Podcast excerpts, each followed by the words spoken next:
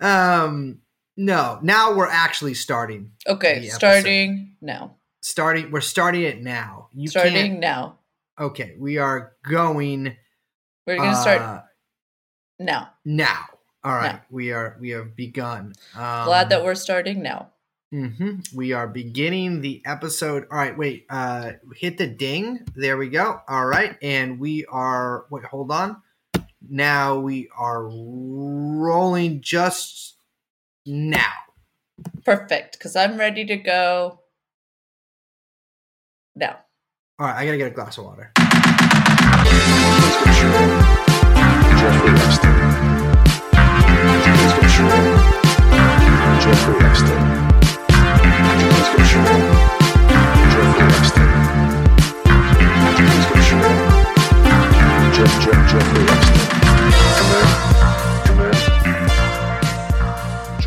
Sorry, that's the last time we'll ever do anything like that. That was we couldn't think of something to say, and so that we was just. so bad. That was not. I don't. I don't know if I.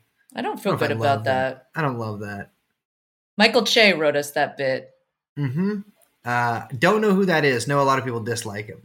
I don't really know who he is either. How come there isn't a Saturday White Live? we can't use this. we Stop can use that. We can use it. What's wrong with that?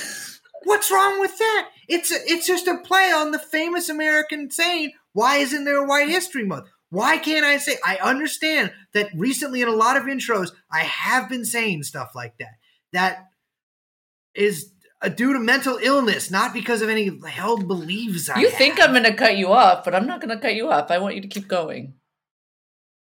How come they don't let white guys keep No, it's, this? I don't- it's just stop. Hello, everyone. What are we doing? Oh, hello, welcome. It's TrueAnon. What's your name? Oh, uh, good question. My name is Liz. I am White Liz, and we are joined by Young Chomsky, our producer. I'm just kidding. I'm, I'm Brace Belden, and uh, I'm not telling you what I am. Uh, the cleared that up. podcast is True Anon. Yes, we did clear that up, Liz. Thank you. Thank you. Brace, what are you doing for Thanksgiving? Ah, we're going to White Thanksgiving. Uh, I don't know what I'm doing. I, I, I Thanksgiving is my all time. I'm not a big holidays guy. Well, that's not true. What? like- That's uh, not true. You're lying. I yeah okay. this is Well, about I'm- your image. Three quarters of the show is me lying. No, I actually hate Thanksgiving. And hated Thanksgiving my whole life because one time, well, this is my whole life. This is when I was like 12. I ate turkey on Thanksgiving. This has never happened before or since, but my face literally swelled into twice as large as it ever. It was the whole thing. Yo, you got turkey face. I got turkey face. Yeah, it was it was it was incredible and like it didn't hurt. Many Well, it kind of felt- cases. it fuck it was fucked up I, and i feel like it proceeded you know how women's lips are like this now like it's like they put the Mm. thing in them and like Yeah, yeah. they're, they're bigger Inflatos. inflatos i got inflatos but unfortunately i it was the devil's bargain the rest of my face was inflated as well Mm. Also i don't like gravy Wait, did that did that scar you from turkey? Is that what you're saying? But I you mean, like who Christmas. loves turkey You're very jolly. who loves tur- that's okay sweetheart that's enough of that Uh, jolly jolly that's not me I'm in the holiday spirit.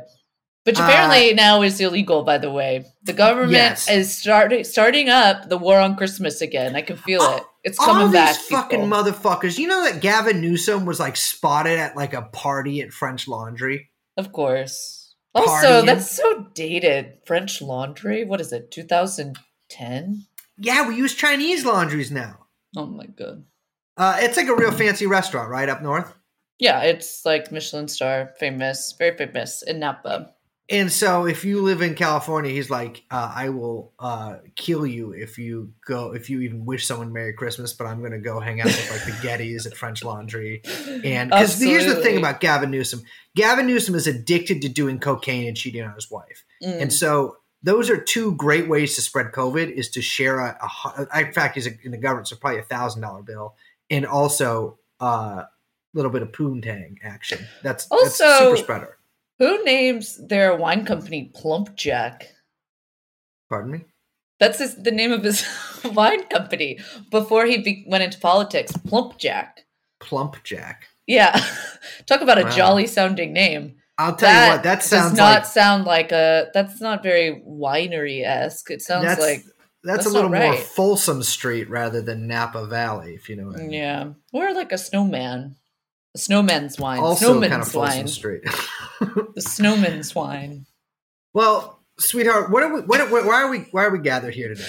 Well, no, I brought that up because that was going to be my transition into what we were talking about. Okay, well, I'm sorry I interrupted you. That's be, okay. uh, I don't know if it was a good transition, but I'm going to keep going with it, which is that it's all in the news now that no one is supposed, everyone, no one's supposed to even think about spending Thanksgiving with anyone they Mhm. love. In fact, not only are you not even supposed to think about it, it's actually discussed. the The idea of Thanksgiving is bad. I what I've agree. seen. It's the worst holiday. No, no, no. I don't even think it's that's like what any of it is about actually is about like what Thanksgiving is. But there seems to be like a lot of people piling on. I understand why. And like I'm not going anywhere for Thanksgiving. I don't even know if I'm going anywhere for Christmas. It's like up in the air.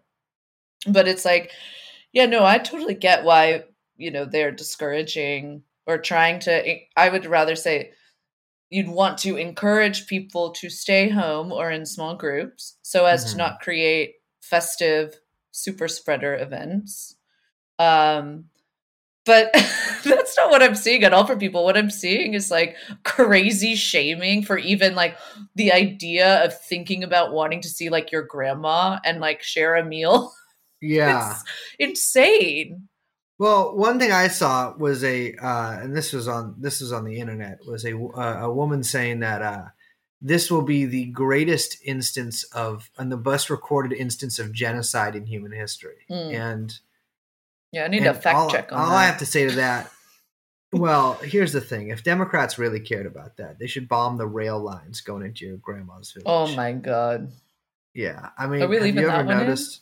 no, have you ever noticed that? Have you ever noticed that it's all grandparents that control the narrative around the the 2022 Thanksgiving Super Holocaust?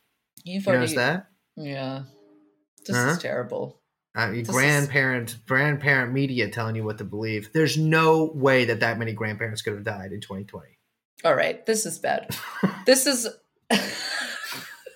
this is not good. Let's actually okay, so my transition didn't work, but we are actually talking about I'm really excited about what we're talking about today because uh for the first time in a long time, surprisingly, I get to put my shiny, fabulous little tinfoil hat on. Mhm. And somehow, magically, Brace, you also have one on. Yes. Well, no, this is like actually it's silver, but it's I've been doing a colloidal kind of cleanse lately. Yeah. Young Chomsky got me turned on to it. You know how he's like silver and he's been Yeah. like we just thought that was like a, a, a steroid thing. But it turns out, well, he's also got me on steroids, but I'm doing this Mm. colloidal cleanse and I feel fantastic. no, but we both got it's it's awesome because I've been wanting to do an episode about this for a long time, and I was bugging Brace about it last week, and uh, through your researching of this topic, you found a, I would say a tinfoil cowboy hat that fits your fine little head just perfect. That's right. And a pair of six guns pointed right at Bill Gates. so we are talking about um, what some of you may have heard of, although I'm gonna think that most people listening to this haven't uh, explicitly heard. But it's called The Great Reset. Oh, sounds Um, wonderful. Yeah.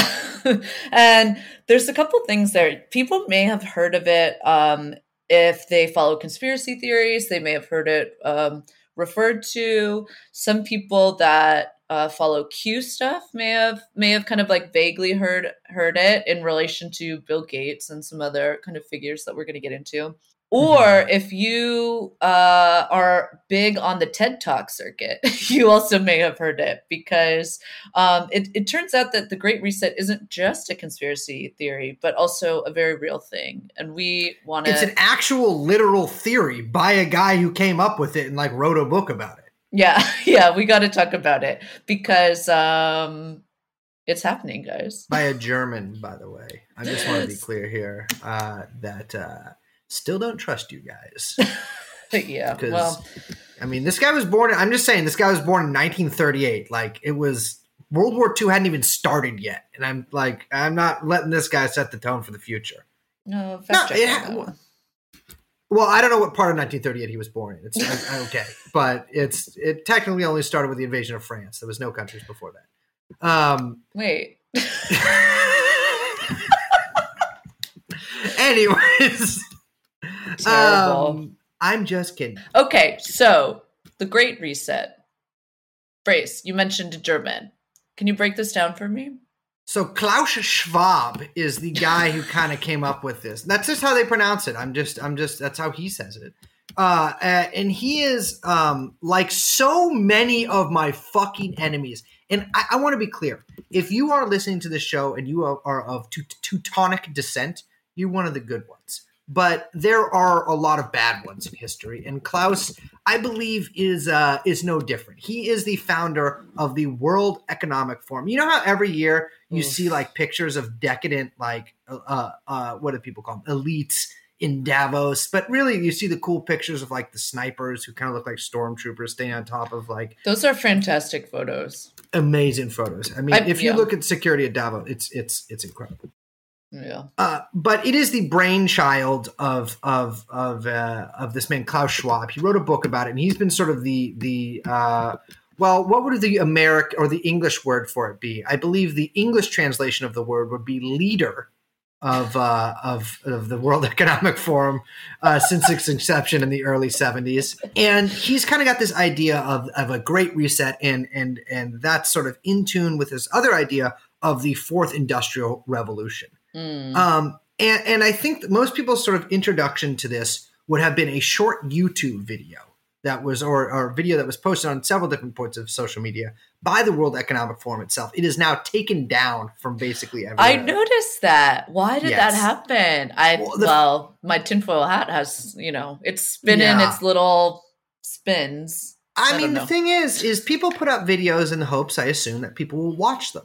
But Mm. apparently, too many people watched this video and uh, had some questions about some of the core premises. yeah, I wish in we could play it right now, but actually there's no audio. No, it's just like a series of statements, but we should read through it because it's it's pretty amazing.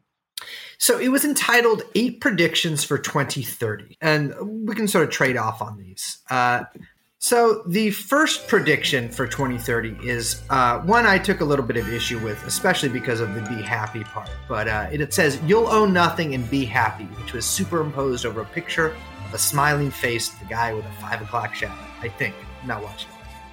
Uh, then it goes on to say, whatever you want, you'll rent, and it'll be delivered by drone. And then there's a picture, or rather, a video of a drone delivering a package. Yeah. Um, well, clearly they're just uh, interested in abolishing private property.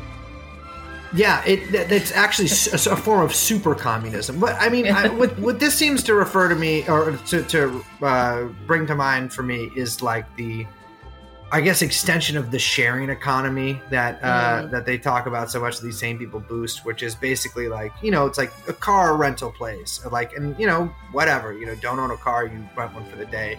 But like, you know, they extend that now to washing machines. They extend that to. Uh, you know, basically any appliance that you can have in your home, it'll be like a, a rental version, uh, Yeah. and that seems to be sort of what they envision here. And there's another essay on the World Economic Forum site where, where a woman describes the future that she believes is coming in somewhat positive tones, and it's like everything that she has is like if she wants to make pasta that night, she rents a pasta thing. And like all of these things get delivered, um, and you actually don't own anything. I don't think that anyone's going to be happy in 2030. That is that is sort of my prediction. Well, we'll get into exactly why um, they would be interested in doing that, but I, I'll just throw it out as a little like little teaser. Is that um, it's difficult to create complex financial products based on objects that other people own. Yes. say that. Well, the thing is, too, is like, okay, I might not own things, but like, you know, for instance, this washing machine rental uh, company that, that I that I have, uh, they own it. Yeah. like, it's it's really just telling you won't own something, the company will. Hmm. So, moving on, it says then the US won't be the world's leading superpower. A handful of countries will dominate. Interesting. Okay. A lot of Mhm. people Right. predict that as well, although they seem to think that China will take it. I'm, if they're saying a handful of countries, it sounds like they're looking towards some sort of multipolar Euro- European. Uh, I don't know. Oh, you're saying like a European superstate plus China plus America? Mm, perhaps, perhaps in a multipolar world. I don't know about 2030 for that. Okay. It says "You- won't die waiting for an or- organ donor. We won't transplant organs. We'll print new ones instead. Hmm. Uh, fine. I got. I don't know. You'll eat much less meat, an occasional treat, not a staple, for the good of our environment and our health. Okay. I think the key here is that you'll eat much less meat, not the people who are making this video. Mm. A billion people will be displaced by climate change. In 10 years, wow. We'll have to do a better job at welcoming and integrating refugees, with a shot of refugees like refugees welcome sign there. Um, that's a lot of people, I guess, in 10 yeah. Polluters will have to pay to emit carbon dioxide. Pay. I'd like to know who they're paying. There will be a global price on carbon. This will make this will help make fossil fuels history.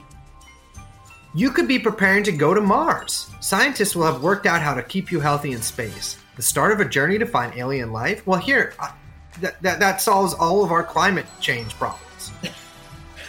That's perfect for FALC. This is very similar, actually, to Mhm. fully automated luxury communism because, yeah, we'll be preparing to go to Mars to mine Mars with Elon Musk or whatever.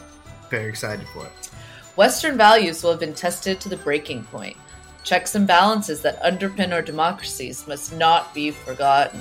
I think Houellebecq wrote that point. So this seems like uh, obviously uh, meant for a European audience, um, but uh, yes.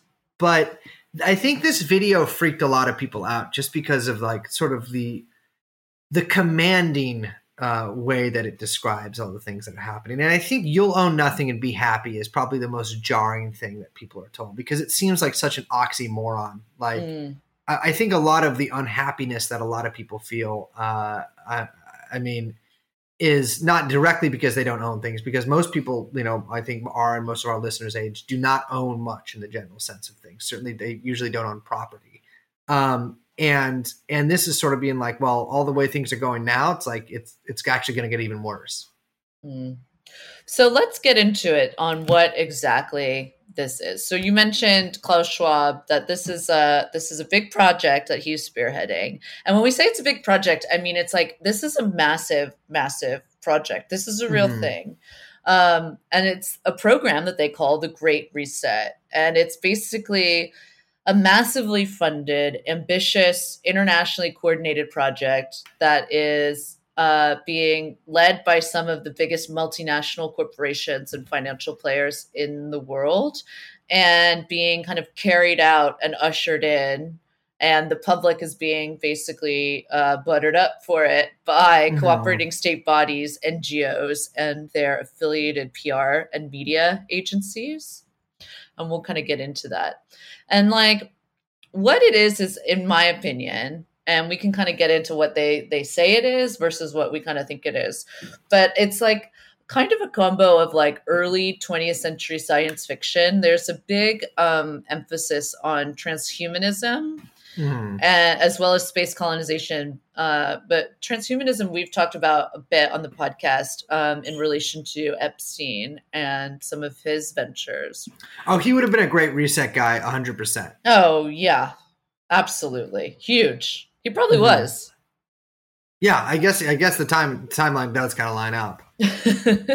so imagine like um yeah like transhumanism like early, uh, fascination with like early 20th century uh, science fiction with the obsessiveness of like a desperate accountant in the throes of a gambling addiction Oh yeah, yeah, th- absolutely. And like when when when Liz says is like that that basically, you know, the largest corporations and sort of international bodies are all in on this. Like that is true. I mean, if you listen to, I have listened to almost every episode of the World Economic Forum's Great Reset podcast, including the hour long episodes they have instead of the usual seventeen to twenty minute ones. And I mean, I heard everyone from Prince Charles to the leaders of the UN and the IMF uh, Marc Benioff, uh, and even I believe Grover. In fact, Let's get him on now. Hello, everybody. It is I, your cute and adorable pal Grover, with a message for listeners of the Great Reset. Well, you are in luck because I know a thing or two about resetting. Mm-hmm. I reset my alarm clock every morning. but you are talking about resetting the entire world. Now, that is a very big job. Well, my friend Miss Sherrie Westin and I are here to help. On Sesame Street, we know that it is very important for children to learn and play every day. And because playtime is so important, we have been thinking of ways to help children all over the world learn and play at home. At first, it was hard when nobody could go to school, and I could not visit my friends like Elmo or, well, even Oscar the Grouch. Then we learned to have video playtime, which was a lot of fun and made us feel better. Now, I know you will want to hear all about it, and so I will now let Miss Sherrie be the one to tell you. Okay, bye bye, everybody. So you, when you dropped that, I thought it was going to be Grover Norquist, but of course Hmm. he wouldn't be. He wouldn't be in on this. No, no, he actually defected to the People's Republic of China, who, by the way, are also in on this. So, so yeah, so basically on the surface they call it, like you said, the fourth industrial revolution, um, and they kind of use automation and AI and five G, all things that we've spent a lot of time talking about, uh, as a kind of as the kind of like new. Um, the new revolution that is going to completely change the world. Um, I would say that at least, you know, this is my reading is that underneath all of that is the fact that I, actually capital profits have been falling for a very long time. And in fact, like the entire world, including the United States, was about to go into recession prior to COVID, which we talked about this. We had Alexander Skaggs on, and we had a whole episode about this. And then, yeah, like bam, COVID hit. February, January. Yes. I should go back and listen to that. Um, yeah, but so that this, you know, growth is stagnant and profits are falling, and the kind of, um, I'd say, Western-led infinite expansion model of of capitalism is not returning the profits that um, the people at the top need it to. hmm And so basically, kind of what's underneath this idea is like kind of the construction of an absolute, like a new bubble, I would say.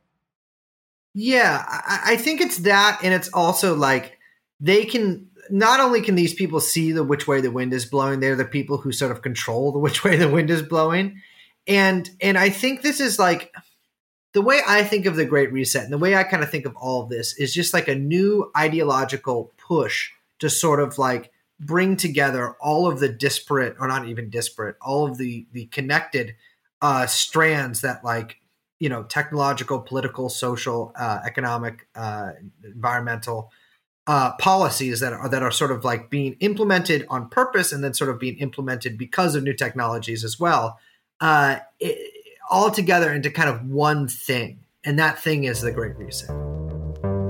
It's another word for the future i guess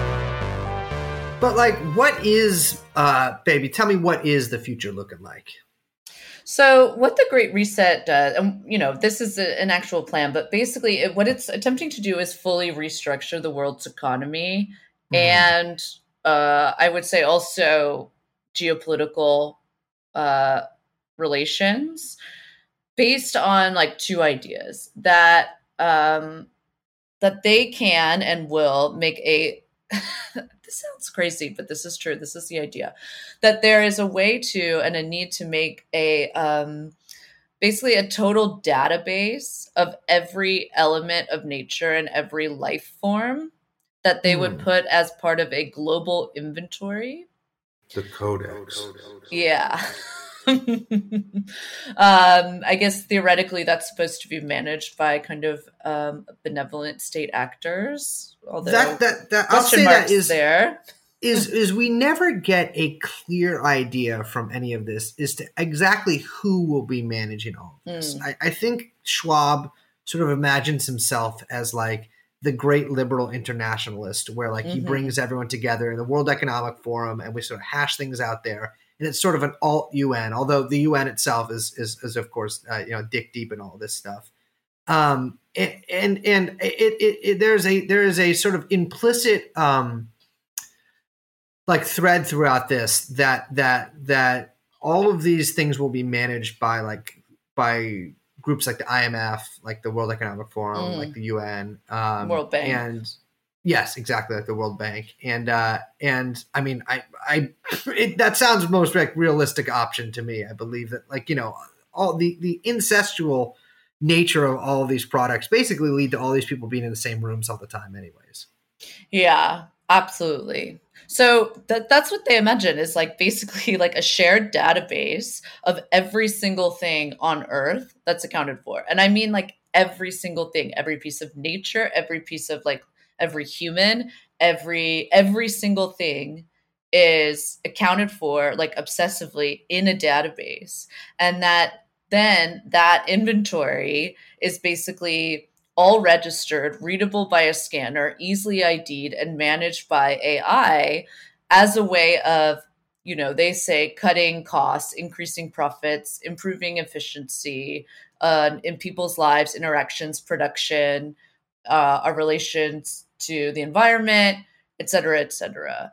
Um, but as I kind of mentioned before about the rent to own thing, that was a little spoiler because what would, I mean, if we have anyone listening who out there who likes the stock market or knows anything about complex financial products, uh, creating an entire database um, that where you like have an entirely new inventory of the entire world's resources, literally the entire world's resources, you could create entirely new asset classes and new um, speculative financial instruments Yes. to be like infinitely traded and um, securitized uh, uh, ad infinitum. And like, I want to pause there because like this is like what is underlying this entire thing.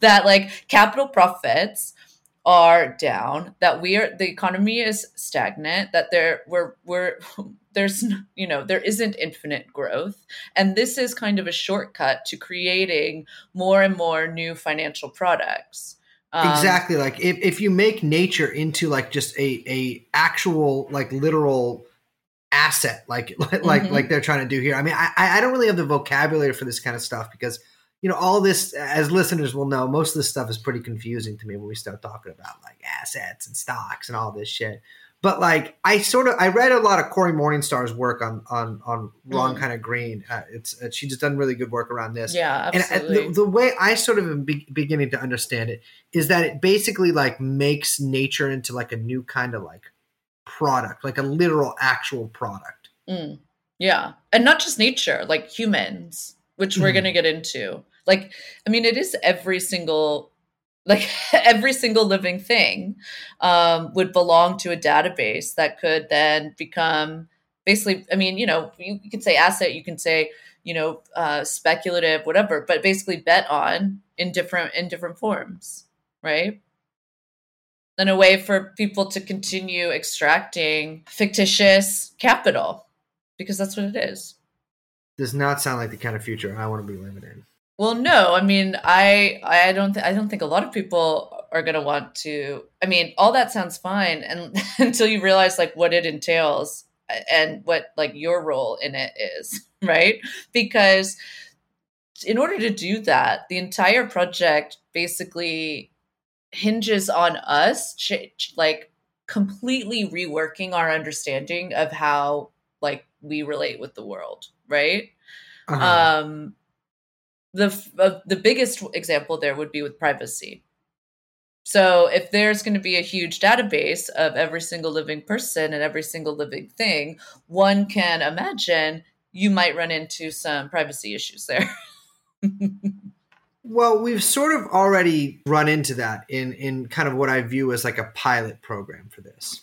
So I think a pretty good example of of the genesis of this kind of stuff. Uh, I don't think this is going to be the end result. I think this is sort of going to be looked back on as like a a, a, germination of the ideas that they have.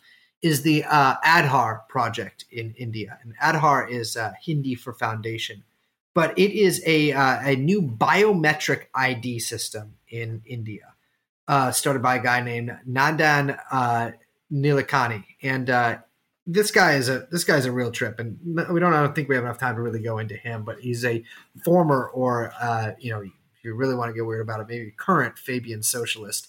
Uh, who was in charge of a company called Infosys, and there's an interview with Jon Stewart uh, out there in like 2008 where he calls him the Bill Gates of India. And brother, you don't know how right you were. Um, so India, like I mean, if you if you listen to our uh, our, our episode on the uh, the Odyssey, uh, you know you know that India has like a lot of people who sort of fall under the uh, radar, essentially, who aren't really like they don't have ID, they don't have like they aren't really like uh, I guess urban members of society there with you know an ID card or let alone a passport or anything like that. And so uh, uh, basically, this guy Nandan had this idea that he would take everybody's fingerprints, their uh, iris scans, and uh, and as much other biometric data as they could. He would. I mean, there's some really there's some really wild pictures out there of like tribal people putting these devices on their faces, and that gives you a 12 number uh, randomized 12 number basically pin. Uh, it doesn't grant citizenship. It's just used for identifying residents. Uh, and he started in about 2009. He left Infosys to form this what was called the Unique Identity Authority of India, which is actually a, a an actual government agency staffed pretty much entirely by Google and Intel engineers. Uh, and he runs it like a startup. Uh, the New Yorker called it a public scheme, a genial software billionaire who intends to create a national biometric database 10 times larger than the world's largest existing biometric database, which is the US's uh, Department of Homeland Security's VISIT database. The logo is a red fingerprint, and what they do is an NGO makes an appointment for you. You go to some guy with a fingerprint scanner, and and they scan you. They take your iris scans, and there you are. You're in, and they send you a number. It's supposed to work like that. It often does not. It can take years to get them. Um, but the uh, this is this is the thing. Um, he, like the, the whole idea behind this would that it would remind citizens of their rights, entitlements, and duties, and would oblige the states to improve services. It would boost the national economy by allowing hundreds of millions of Indians without bank accounts to open one, and it would cut government losses from corruption. That's again for the New Yorker. Uh, unfortunately, there are basically no laws around privacy in India, so every corporation that wanted to got access to this database. Oh And- my god. Exactly. And so it, it it went from being a thing where like, okay, you got this number and you could open a bank account and you could, you know, you could essentially it was so that you to to uh, rationalize or like the system of, of giving out government assistance. But what actually became is every two bit motherfucker who sold gasoline or who sold cell phones or who sold SIM cards had access to the Aadhaar database in order to check if you had it. And all these people started losing their government assistance. It a, a, a like slew of services in 2016 added the tag Aadhaar now mandatory, and now everything from like I said, getting a SIM card, getting gasoline, crop insurance, vehicle registration, post office deposits, food distribution. Be, it Aadhaar became necessary to get any of these things, and it went from become went from a government ID for government services to something that is basically now a tool of the market. Hmm. Guess who it's backed by? Oh no, here we go. Bill Gates and the Gates Foundation. And this is a big bugbear of Bill Gates's. He's really into this biometric thing. In fact, he Mm. wants to export the Aadhaar system to other countries as well. Um, and and and you know, it's not like this is just some like third world kind of thing where they're doing without, you know, they, they could never do that here. I mean, the US is a giant biometric database too. And and you know, we see with the start of real IDs, this is gonna happen everywhere, I think. Mm. And I think this is just another part, I- I guess, of this great reset thing where it's like you are going to be monitored and you are going to be picked over and poured over like never before and it'll sort of all be uh, under the guise I, I you know if this is any example of social justice Yeah, I think what's interesting about the privacy thing is is that this has kind of been the attitude from a lot of people since the Snowden, even the Snowden revelations, which Mhm. was like, oh well, who cares? you know what I mean? Like I've noticed that a lot, and um, particularly like right after um, the Snowden leak or you know the Snowden documents came out about the NSA um, and Five Eyes and everything. I, you know, I, I um, and I, I think it's Glenn Greenwald at the time who put out a really good argument against the kind of logic of, well, I'm not doing anything wrong, so I don't have anything to worry about. Um, but I don't have it in front of me, but I, I, I, I remember that. I think he wrote that. Um, but like, you know, I, I think that we have already desensitized ourselves to the ideas of privacy, right? Uh-huh. and like um even now with covid you know i mean it's easy to see how events like the pandemic can usher in new ideas into the kind of discourse and the kind of collective imaginary about are medical records or, or is medical data actually something that should be private shouldn't that be Mhm. public knowledge isn't that more uh, isn't that good for the public safety right Yeah, for the common good. Right. And so like you you can kind of see this stuff um like you said like kind of slowly or as it may be quickly dissipating into into the culture. Um and that is something that I think that people get wrong when they talk about this because reset is in the name and so you kind of think that there's going to be like a switch, right? Mhm. that there's just going to be like, oh, now it's time and we're going to start on a new path. But it's like, no, because one of the biggest things about this, and, you know, I mean, it's right there in fucking Klaus Schwab's books. He's got like a couple. I read one in particular that he wrote after or like in July, which is called like COVID and the Great Reset. This guy can't stop talking about the Great Reset. He loves the Um, Great Reset. That's the only thing he talks about. Um, but like a key part of this project is like like I, it's like everyone changing their relationship with the world and the way that they think Mhm. of themselves and what they you know have a right over what other people have a right over and even the like conception of themselves as humans i think or as social creatures even. Like when we say there's gonna i i, I think i feel like i i, I don't want to fuck up and like not explain this properly which i think i'm in danger of doing but like when we say there's going to be a big database that accounts for every single thing like i think that might not sound like a terrible thing you know what i mean or Well, like I think some people could think of it as like rational. You know what I mean? Right. Like, well, the, the Earth has finite resources. I mean, why shouldn't we catalog everything so we can better ration? But the fact is, is that it will every single thing and every single element then of the world will be micromanaged and monitored. And like Mhm. that is you cannot divorce that from like the reason why they're cataloging all of this stuff, right?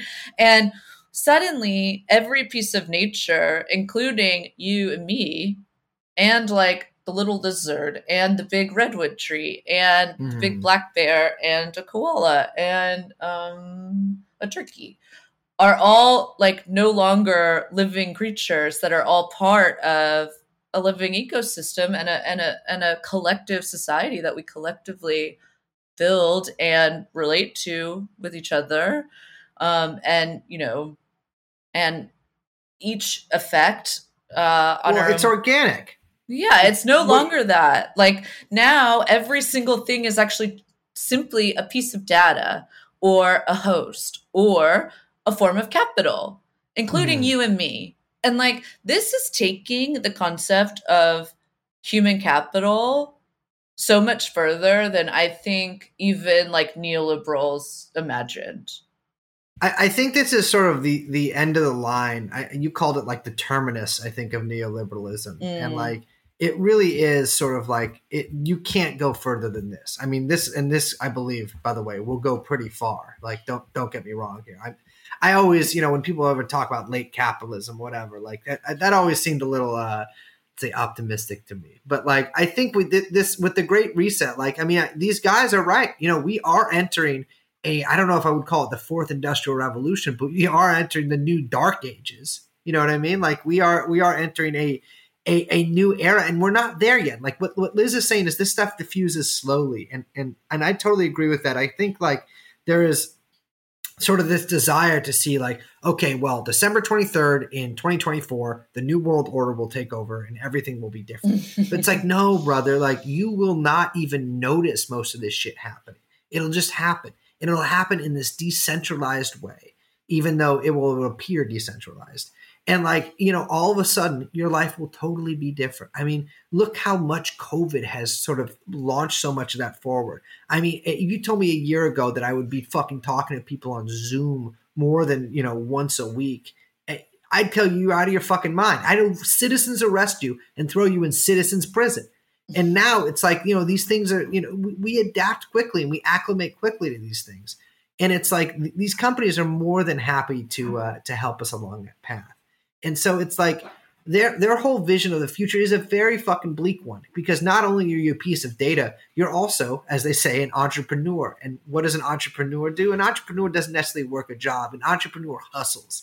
And if you've seen all this propaganda on you know subway stations or in, or in ads that you see on the internet about hustling, because that's what they want you to do. They want you to become basically somebody who not only you you you you don't sell your labor you rent your labor to a million different companies and you do whatever they need you to do and you don't own anything and nobody else owns anything everyone just delivers everything to everybody else and it, it, and it creates this large like I, I mean i don't even know what to call it but but it's it's it's it's sort of you know it's a mixture of feudalism and capitalism much much more i think blatant than one we've seen already Yeah, it's like a neo neo tech feudalism. I mean, it really is crazy. It's cyberpunk future. yeah It's like yeah, the most cyberpunk. I don't know how they got it all right. yeah but it's yeah. true what you say about the entrepreneur uh, stuff. I mean, that's like um, Wendy Brown kind of writes about that, where she talks about, um, you know, I, I think she writes very well about the kind of shift that happened of people conceiving of, the, of themselves as human capital and what's that what Mhm. that's done. Where like now we evaluate every one of our life choices on whether or not it will pay dividends or will Mhm. hurt our future, you know, possible value. Like we don't Yeah. even that's how we evaluate things and we think of, you know, um that it's even how social media is run, right? It's like every, you know, every single thing is a marketplace and we are all little bits of data and nothing else yeah yeah and this is taking it to a kind of global uh yeah terminal conclusion it feels like Well, well, they talk a lot too in like Great Reset podcasts about the need for companies to basically get ready to to change a lot of different things, to add AI and how 5G will change everything. Mm, And something that always sticks with me is because they're pretty blasé. Well, I mean, they act like they're not, but but in reality, they're pretty blasé about the fact that these like technological, I guess, quote unquote, advances will put millions, uh, if not eventually billions, of people out of work. And there is no alternative for those people, right?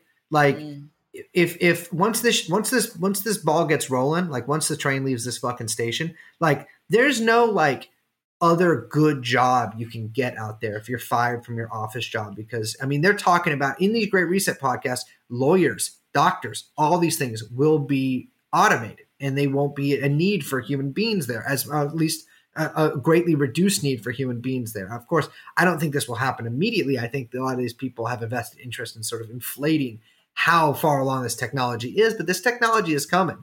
And it's like, what are what is everyone supposed to do? And, and I think that the answer is probably going to be some technocratic solution like UBI and and carefully manage like basically cons- handouts so that people can consume a certain amount of amount of things to keep the economy going.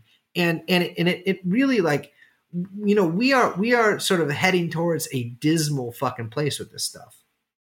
yeah i mean i think that like I- i mean nowhere in any of these conversations like i guess what i'm saying you know when we say that it, this takes um, a lot of like basically social engineering and Yeah. uh, ma- what you know okay i hate saying it manufacturing of consent Mhm. like it does and when when people hear people believe like oh ai is just going to happen and then that we're just going to automate some jobs and oops that's you know that's what happens like as if these aren't political choices like Yeah.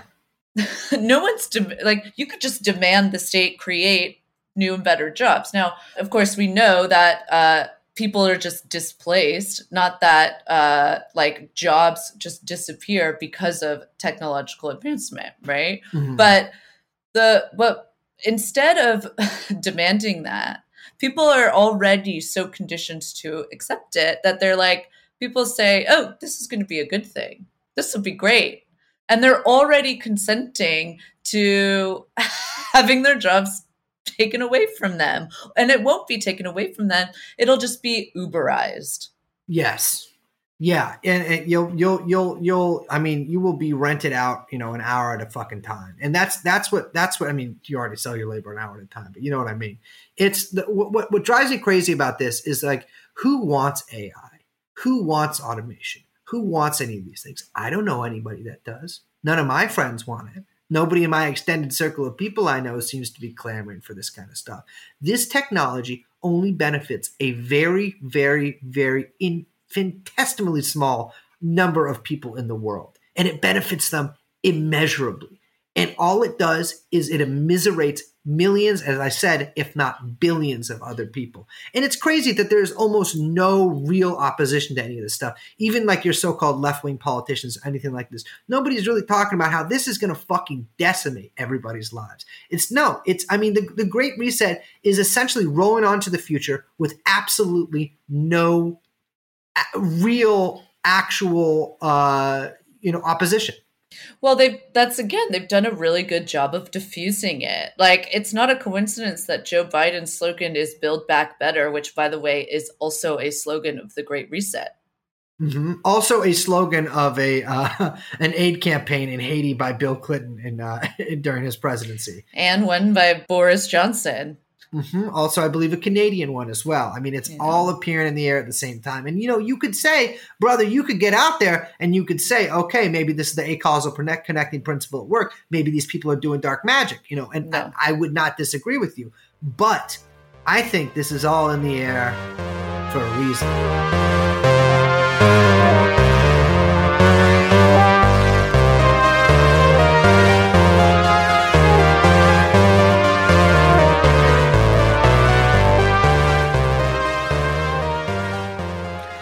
So when you say, I just want to drive this point home because I feel like I've been just flip flopping, flopping around like a fish all over the place. Not the most eloquent day for me.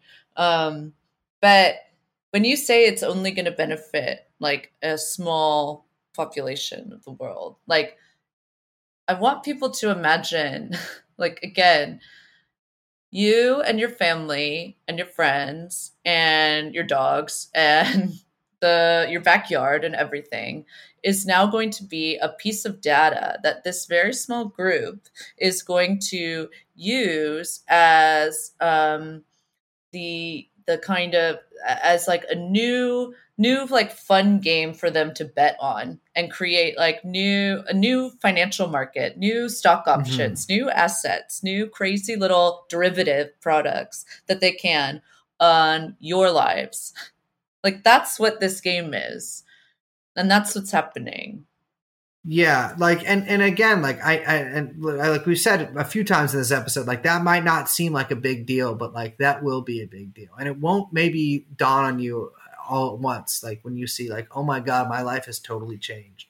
But like, imagine, you know, we, hear a lot of talk about you know people people uh, you know you know in sort of our generation, the millennial people, but like how different their lives are at their age uh, than their parents were at the same age, and it's like brother, you can you don't even know what's coming. You know, like there things are going to look so fucking different. And and and I, I want to be like all doom and gloom here, but it's like you know there we need to recognize what's going on in order to actually like really get behind you know maybe doing something about it because these people i mean they have momentum and they have every single institution basically in the world backing them. I mean, you are going to see smart cities. You're going to see digital currency. You are going to see cameras at every street corner, and they are going to be sold to you. All of these tools of control are not going to be sold to you as tools of control. They're going to be sold to you as tools of protection from you, as a public good, as social justice, as progress. Absolutely. In fact, some of the biggest cheerleaders, I would say, are coming from the progressive, progressive wing of politics. Well, the thing that I always I always ask when when people say that they're progressive, they support progressive policies. You always got to ask, progressing towards what? Right? Progressing towards fucking what? And and and and I don't think they really have an answer because this seems to be what we're progressing towards. And anybody who doesn't stand against this stands for it. And it just dri- about drives me fucking insane.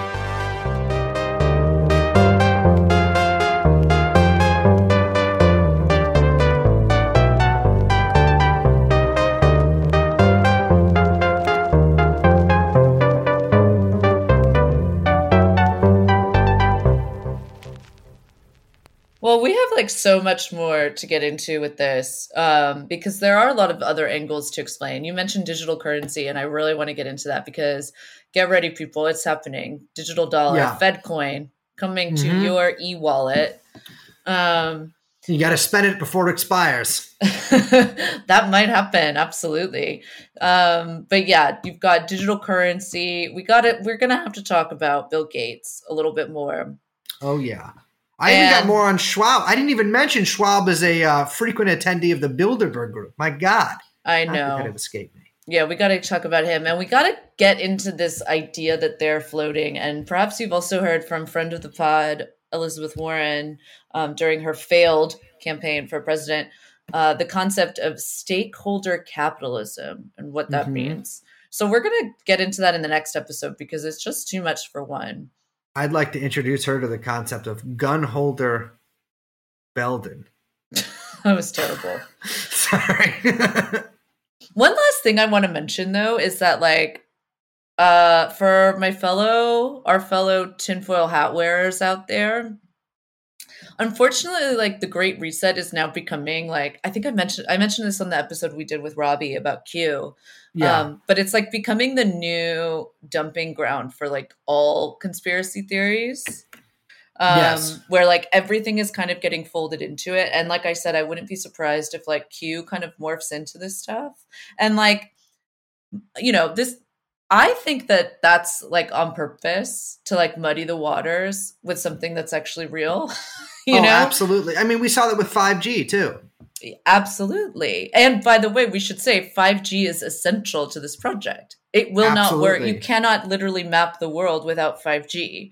Well, that's Um, that's something that really gets your fucking brain going about this because they need they need basically no opposition to 5G in order to implement these uh, let's say dastardly plans. Mm. And it's like what they've done is they've essentially nullified any opposition to it by being like, well, these people are cranks, you know, like these people are fucking lunatics. They say stuff that doesn't make any sense. Well, if you were them and you wanted to make that the case, then why maybe that kind of works in your favor, you know? Yeah. Which is, I mean, that's what it is. It's everyone who opposes the idea of an entirely new global economic system where all of our lives are financial instruments for a very select few group of little bankers in like fucking London and Switzerland. Mhm. uh while we like toil away as like you know i don't know what like At the Bug Food Burger Factory. Yeah exactly um in our pod world uh just like mulch for financial mulch for these people hmm anyway Yeah. Well, i don't want no part nothing part a of few hand grenades can. But- fix. yeah, yeah that's why we'll always say TrueAnon anti 5g from the start and we've never wavered no, absolutely not. And you know what? I'll tell you what. Anti Great Reset too. Oh yeah no way no thanks Well, I was wavering at the beginning. I was like, well, I like great things. I also tend to have to restart or like reset rather a lot of Mm. electronic instruments I use when I use them because they don't work good and that usually fixes them. And so it's like the combination of the two. I mean, that is so attractive to me that I'm practically sweating. And then I, you know, I read what we go, what's going on here, I don't think I like this baby. yeah it's the not so great reset Uh huh. Well, That's not very catchy. Standing here in total opposition to the New World Order, we are TrueAnon. My name is Brace Belden. I'm Liz. We are joined by producer Young Chomsky. And we will see you next time.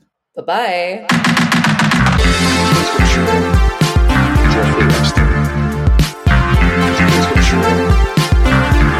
bye.